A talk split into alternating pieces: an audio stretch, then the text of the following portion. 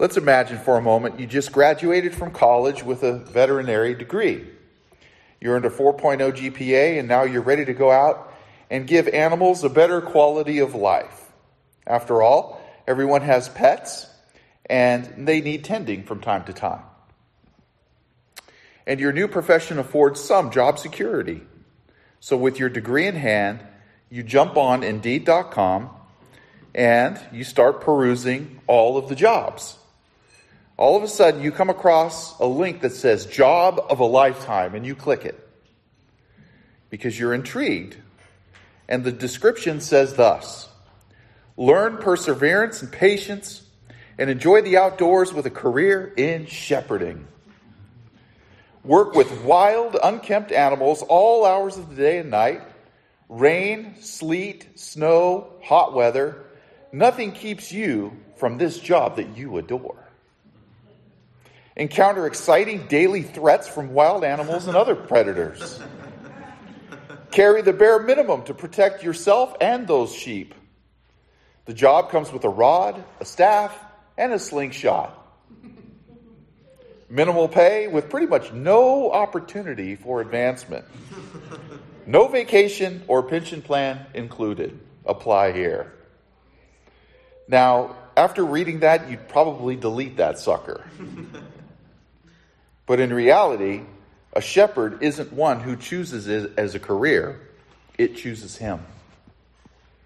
We tend to glamorize shepherds in our culture as we dress up our kids as shepherds during Christmas plays and we see images on Instagram and all the like. But the reality is, it's anything but glamorous. Sheep are dumb animals who are skittish and really have no defense. They tend to stray and do stupid things, and the only chance sheep have is their shepherd, their shepherd's guidance and care. They require constant care constant discipline, constant protection, constant tending, constant grooming, and on and on it goes. Oftentimes, but not always, a shepherd in the Old Testament times were usually children. And their job was to protect the flock at all costs because sheep were a valuable commodity in Israel. People raised sheep for wool, meat, and milk, and used their skins to make parchment to write on. Sheep were also used as a sacrifice to remind God's people that one day Jesus would give his life to make us right with God. Children, because they weren't old enough or mature enough to handle the more physical and rigors of farm life. And there were a few tools the shepherds carried with them. First, he had a rod, and a rod was kind of a long, sturdy stick with a knob at the end of it. And sometimes the shepherd would fasten nails on the end of that knob for extra protection against wild animals or predators. The shepherd also carried a staff. It's kind of used like, like a walking stick, but also used it to kind of maneuver and prod the sheep where they needed to go. Um, they also carried a sling, basically a leather pouch with a string on it. They'd put a stone inside that pouch and they would sling it at the target. Now, with the many mundane hours of watching sheep, they had plenty of time to practice. Now, a shepherd's job was to protect his flock and guide them to good, healthy pastures and slow moving water. If the grass the sheep ate was of poor quality, the sheep would become malnourished. If the water moved too quickly, the sheep would actually be too afraid to drink from it. Hence, the shepherds, the shepherd's psalm when David said, He leads me besides still waters. Are you starting to get the picture here? It was important for the shepherd to move his flock around to different pastures to get the best quality grass possible. Now, shepherds in Israel were generally viewed as unclean, dirty people in the community. They were kind of outcasts. They smelled like sheep, were in constant contact with the sheep. They were soiled in the sheep's manure, blood, cuts, scrapes, insects that buzzed around them. It was equivalent to maybe a, a garbage truck worker or sewage cleaner in our culture today. In Genesis 47:31, Joseph tactfully had to tell Pharaoh that his family were shepherds because shepherds were an abomination in the Egyptian culture. And there's other scriptural examples as well. So, as you've heard me give this introduction, maybe you see yourself in this. And you and I, we're sheep. And we have a will of our own apart from our shepherd, don't we? As it says in Isaiah 53 6, all we like sheep have gone astray. We have turned everyone to his own way, and the Lord has laid on him the iniquity of us all. But yet we have a shepherd that cares for us and gets our junk all over himself. And he's constantly caring, guiding, nourishing, feeding, disciplining, protecting, and teaching us as we walk through this path of life to greener pastures. You cannot read the scriptures without seeing God's heart for shepherds. In fact, one of the challenges in preparing this sermon was uh, it was just like drinking from a fire hose. Shepherds are all throughout the scriptures. In fact, the way that God prepares most of his leaders in the Bible, you guessed it, he sends them off to be shepherds. This was God's form of seminary.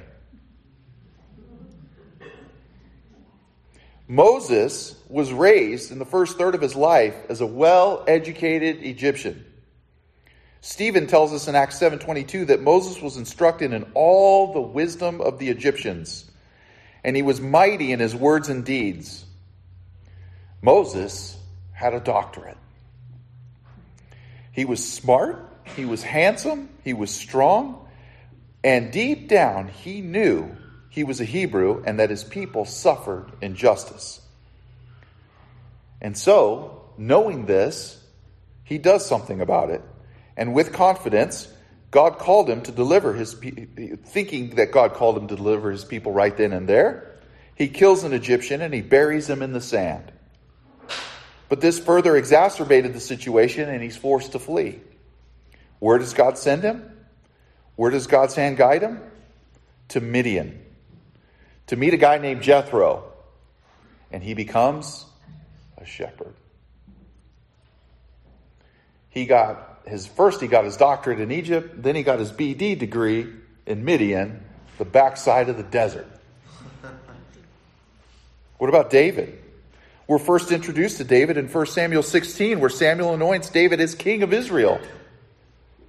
David was a shepherd who defended sheep from lions and bears. See 1 Samuel 17, 34 and 35. And of course, this enabled him to defeat Goliath. God trained David in protecting sheep to protect his people Israel someday as king.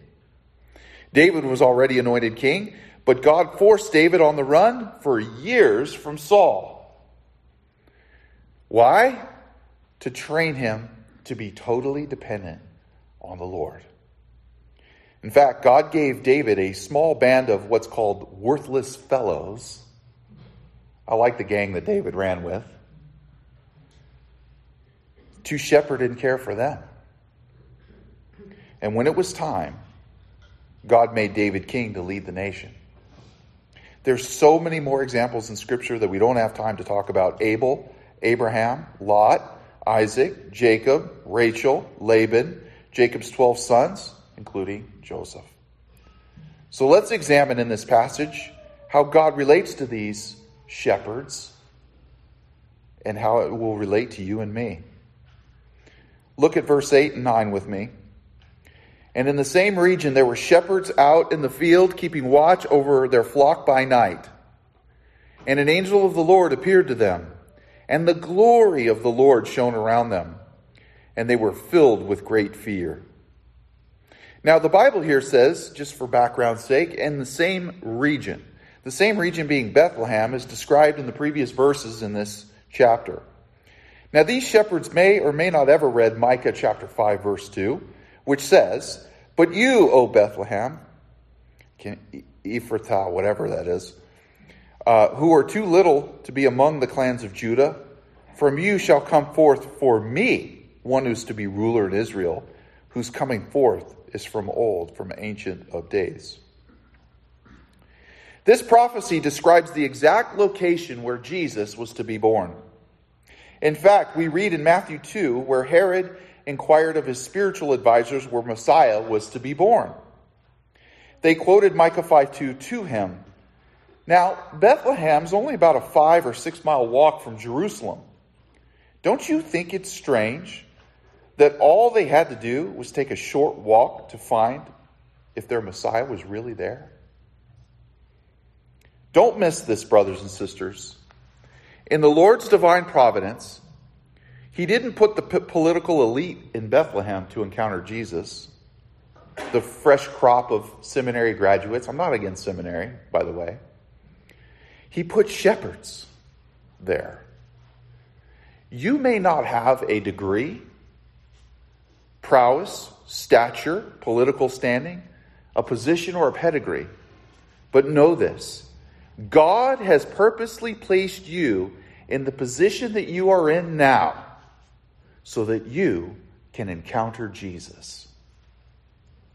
These sheep outside of Bethlehem were most likely the sheep owned by the priest used for sacrifices in the temple ministry. Because the shepherds who kept watch over them would not have been able to enter into the temple to receive cleansing, they would have been considered unclean. But who were the first ones to hear about Christ's birth? It was the shepherds, the unclean ones, the outcasts. Now you may think, am I really that important? Am I doing what is really worthwhile in life? Do I really have a purpose? What is my purpose? I mean, I'm doing this thing, this job. It's mundane, it's pointless. It's like watching sheep. I'm just trying to be faithful with what God has given me. What am I doing?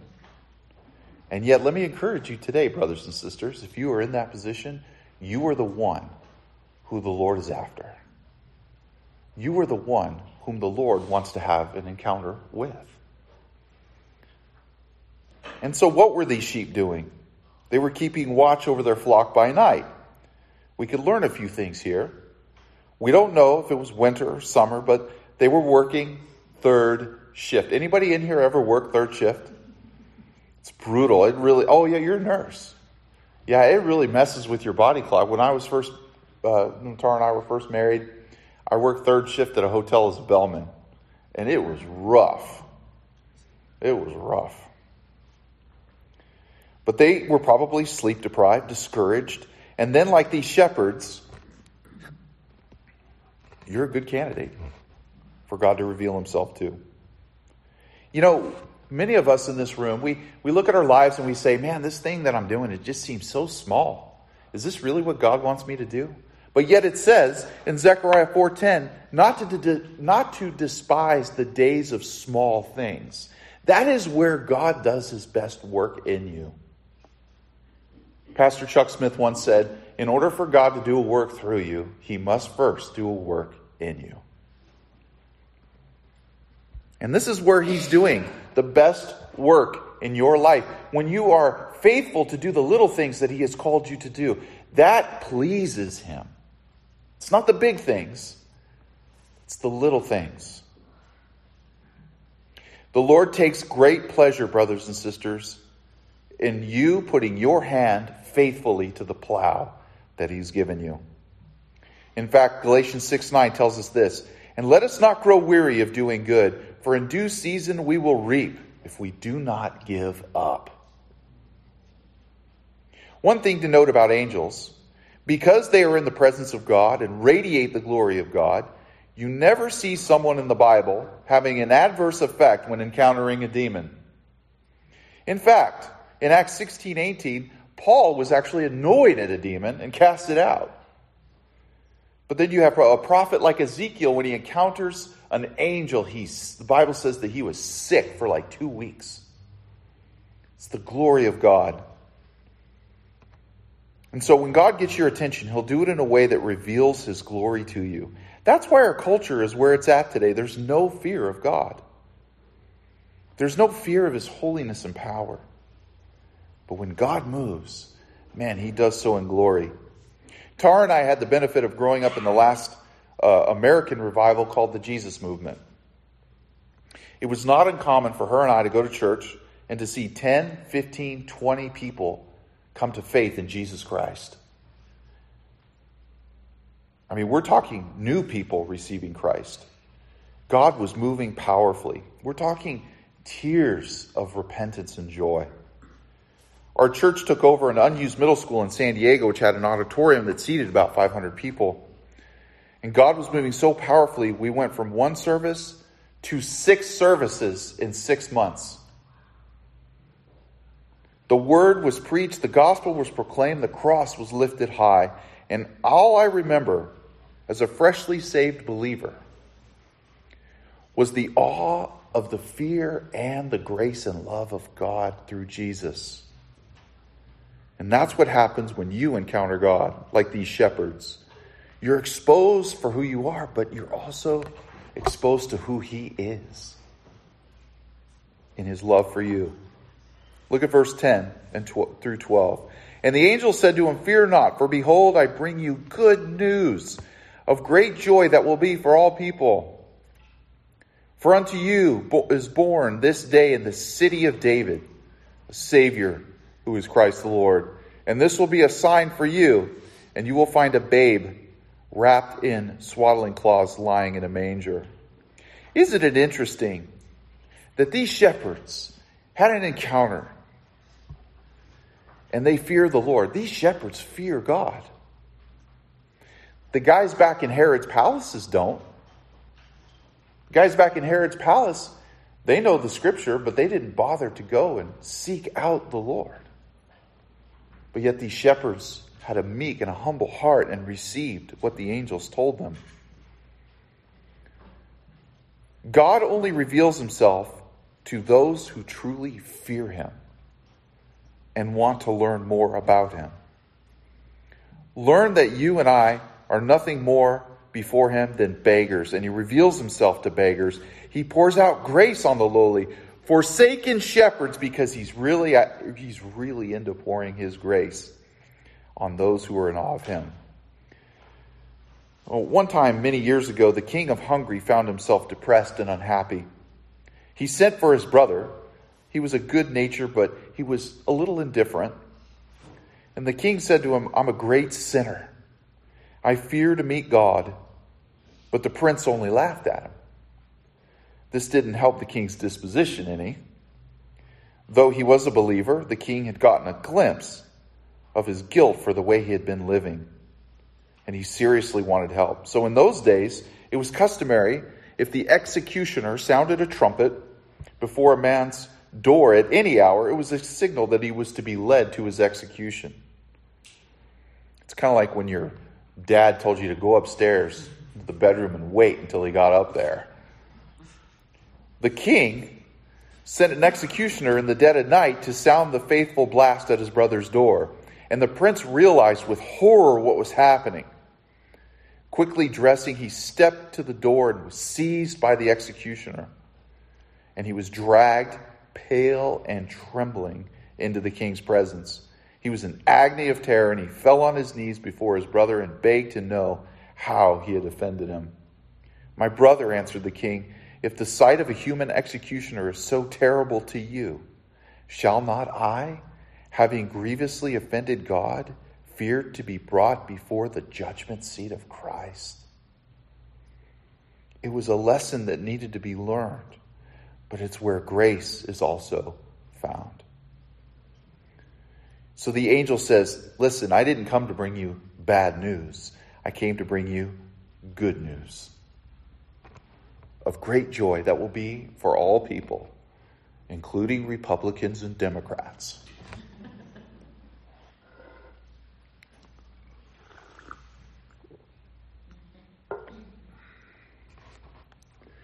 The angel announced why he came, why he was there to bring good news.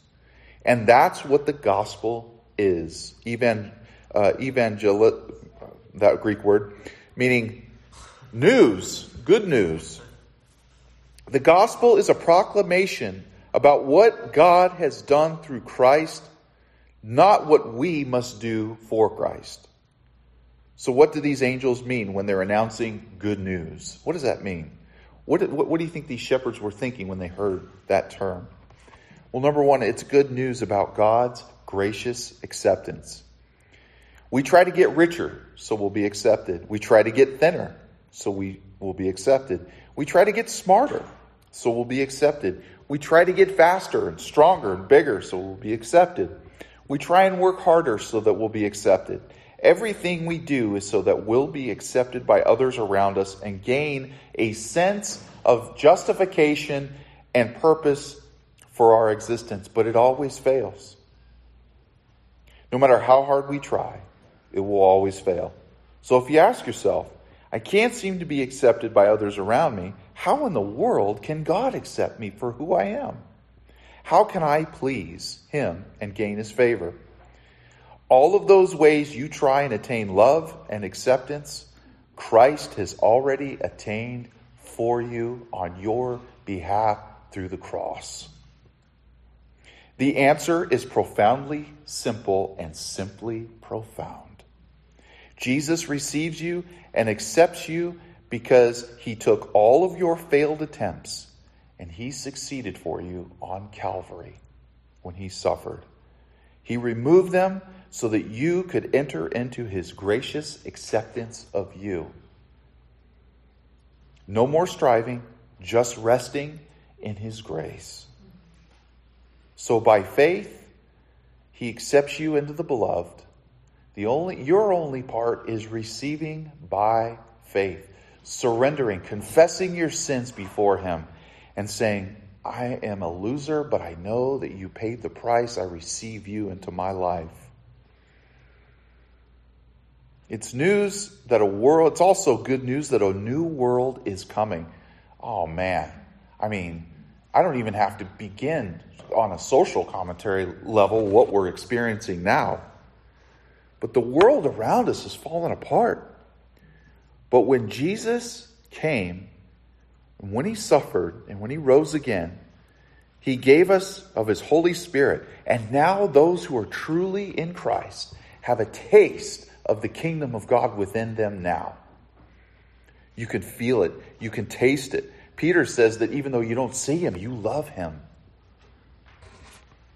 You're a new creation in the inner man, but Jesus won't stop there. A new world is coming. That's partially why we're beginning uh, uh, Revelation in 2023. And if we get raptured before them, I'll explain it to you on the way up. but God is making a new world with a new humanity. Earth 2.0. He who began a good work within us will be faithful to complete it on the day of Christ Jesus.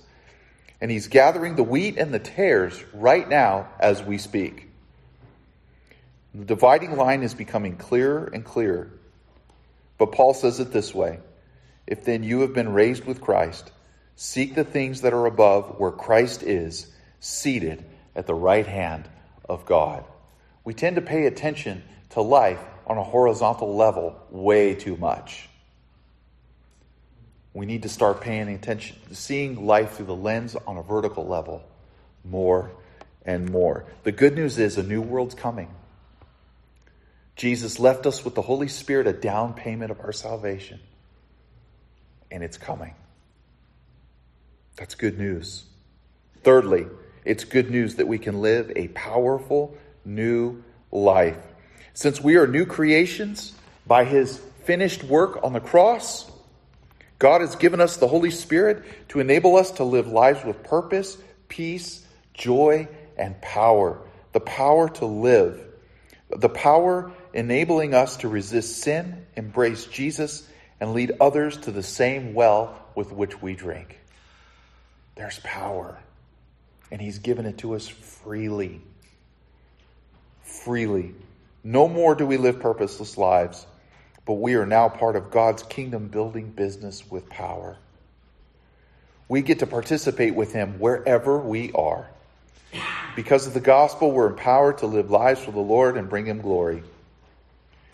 And lastly, and there's many more, but lastly, it's the good news of peace.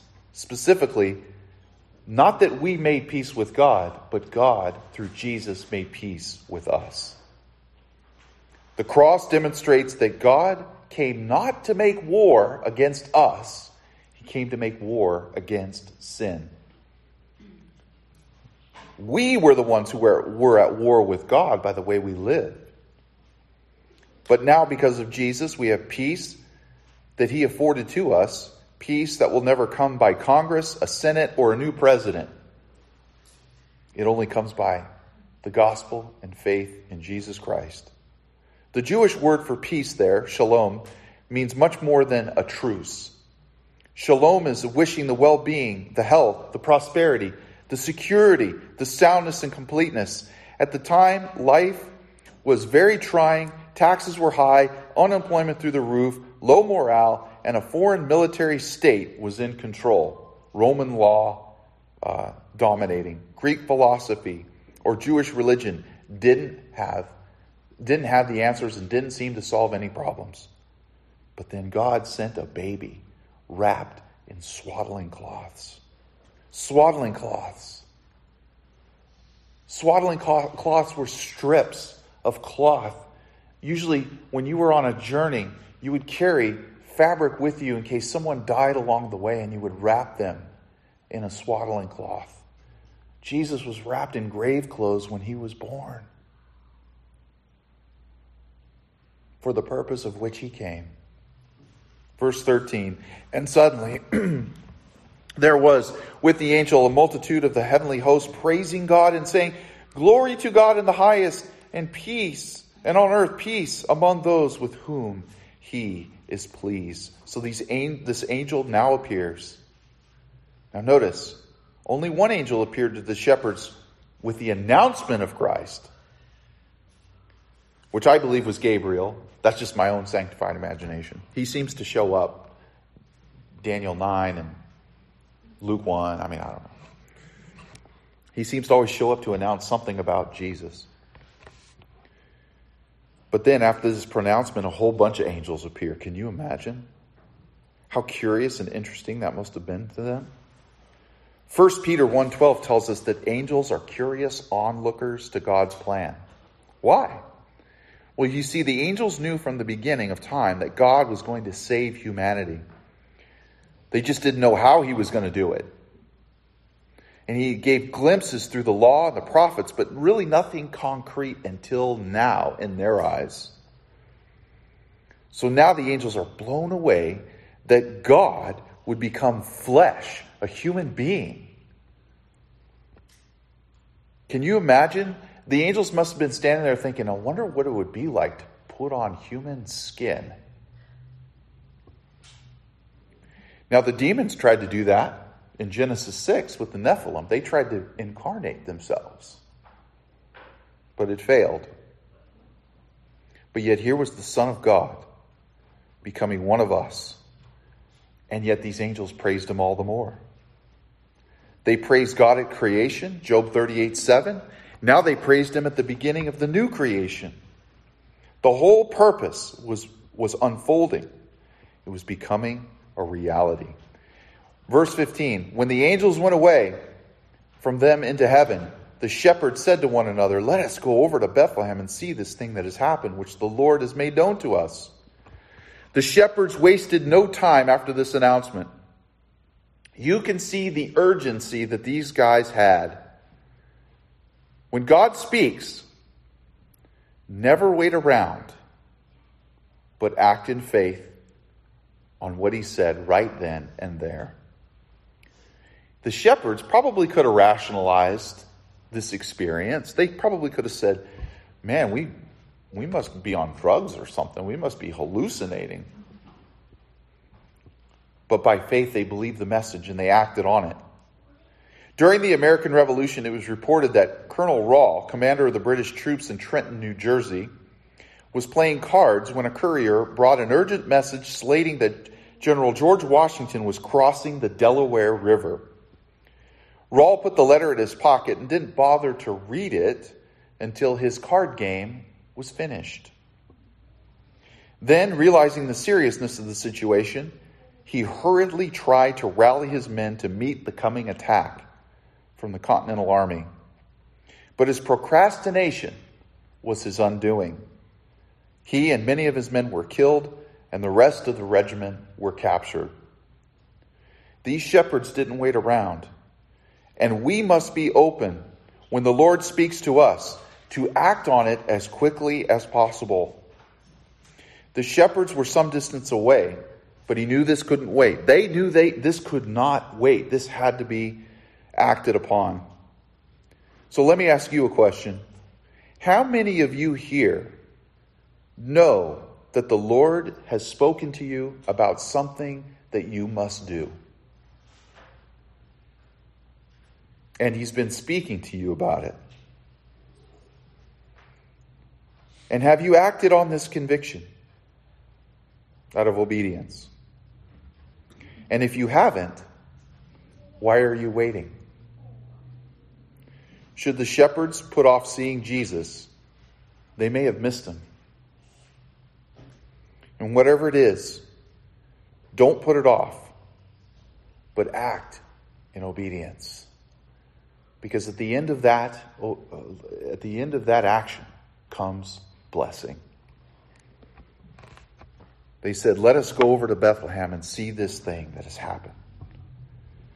Notice the shepherds acknowledge that it's the Lord who made it known to them, not angels. The Lord, not angel mediaries. This, that God is the ultimate source of revelation. I find it interesting because I, am I'm, going to go off on a little side track here, and I, I just think that this is interesting. I find it interesting because the scriptures indicate that angels used to be the intermediaries of the covenants. The Jewish people held angels in the highest regards, even worshiping them. Stephen in Acts 7:53 during his sermon says this, "You who receive the law as delivered by angels and did not keep it. Stephen indicates that the law was delivered to Moses through angels. In fact, in the first chapter of Hebrews, the author makes a case that Jesus is better than the angels. That's what the book of Hebrews is about. Jesus is the better tabernacle. He's the better Melchizedek. He's the better sacrifice. Uh, He's better, he's better, he's better. The first chapter of Hebrews says he is better than the angels. He is a better mediator than the angels. And here we see who's proclaiming the gospel to these shepherds? It's angels. But what's really cool to me is in Matthew 28, during the Great Commission, who does God use as his intermediaries to bring the good news of the gospel? It's us. We've taken angels' place. Isn't that amazing? How wonderful the Lord is using us to bring his good news to a dying world. What an honor and a privilege. The gospel itself is a supernatural message that has power. Verse 16 They went with haste, found Mary and Joseph, and the baby lying in a manger, and when they saw it, they made known the saying that had been told them concerning the child, and all who heard it wondered at what the shepherds told them. The shepherds found Jesus in a feed trough exactly as the angel described. Those who obey Jesus are blessed to encounter him. The more I obey, obey him, the more I see him and experience him. The shepherds tended over the sheep that were used for that sacrifice. Now they met the great shepherd who would sacrifice himself for them. What an amazing thing to be a part of. So, what do you do? What do you do once you see Emmanuel, God with us, wrapped in swaddling cloths? Is the one who came and died, uh, who was coming to die? You go and you tell everybody what you heard and saw. Verse 19, but Mary treasured up all these things, pondering them in her heart, and the shepherds returned, glorifying and praising God for all that they had heard and seen as it had been told them. And the and at the end of the eight days when he was circumcised, he was called Yeshua or Jesus, name given by the angel before he was conceived in the womb. So Mary treasures up these things in her heart. These shepherds, they go and they tell everyone. You know, it's interesting. I thought a lot about that yesterday, about how Mary pondered these things. She didn't go and just start telling everybody about her son. She thought on it, she mulled it over. Sometimes when the Lord has something for you and you alone, it's not for you or me to go and to just blab it all out. Sometimes the Lord says, This is for you, and I want you to just ponder on it for a while until it's time. Until it's time. And so, in closing, I want to read this passage to you out of Ezekiel because this is what the Lord has done with us, the great shepherd. As Jesus said in John 10, I am the good shepherd who lays his life down for the sheep. The devil comes to steal, to kill, and destroy, but I have come to give them life and to give it to them abundantly. Hear the word of the Lord. For thus says the Lord God Behold, I myself will search for my sheep, and I will seek them out. As a shepherd seeks out his flock when he is among his sheep that I have been scattered, that have been scattered, so I will seek out my sheep and I will rescue them from all places where they have been scattered on the day of clouds and thick darkness. And I will bring them out from the peoples and gather them from the countries and will bring them out into their own land. And I will feed them on the mountains of Israel, by the ravines, and in all the inhabited places of the country. I will feed them with good pasture and on the mountains, mountain heights of Israel shall be their grazing land. There they shall lie down in good grazing land, and on rich pasture they shall feed on the mountains of Israel. I myself will be the shepherd of my sheep, and I myself will make them lie down, declares the Lord God. I will seek the lost, and I will bring back the strayed, and I will bind up the injured, and I will strengthen the weak and the fat and the strong I will destroy. I will feed them in justice. Where are you at today? Are you lost?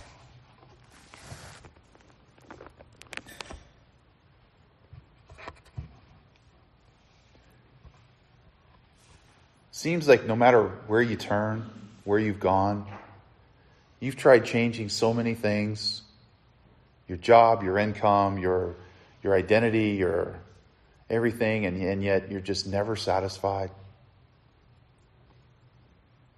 You're never fulfilled.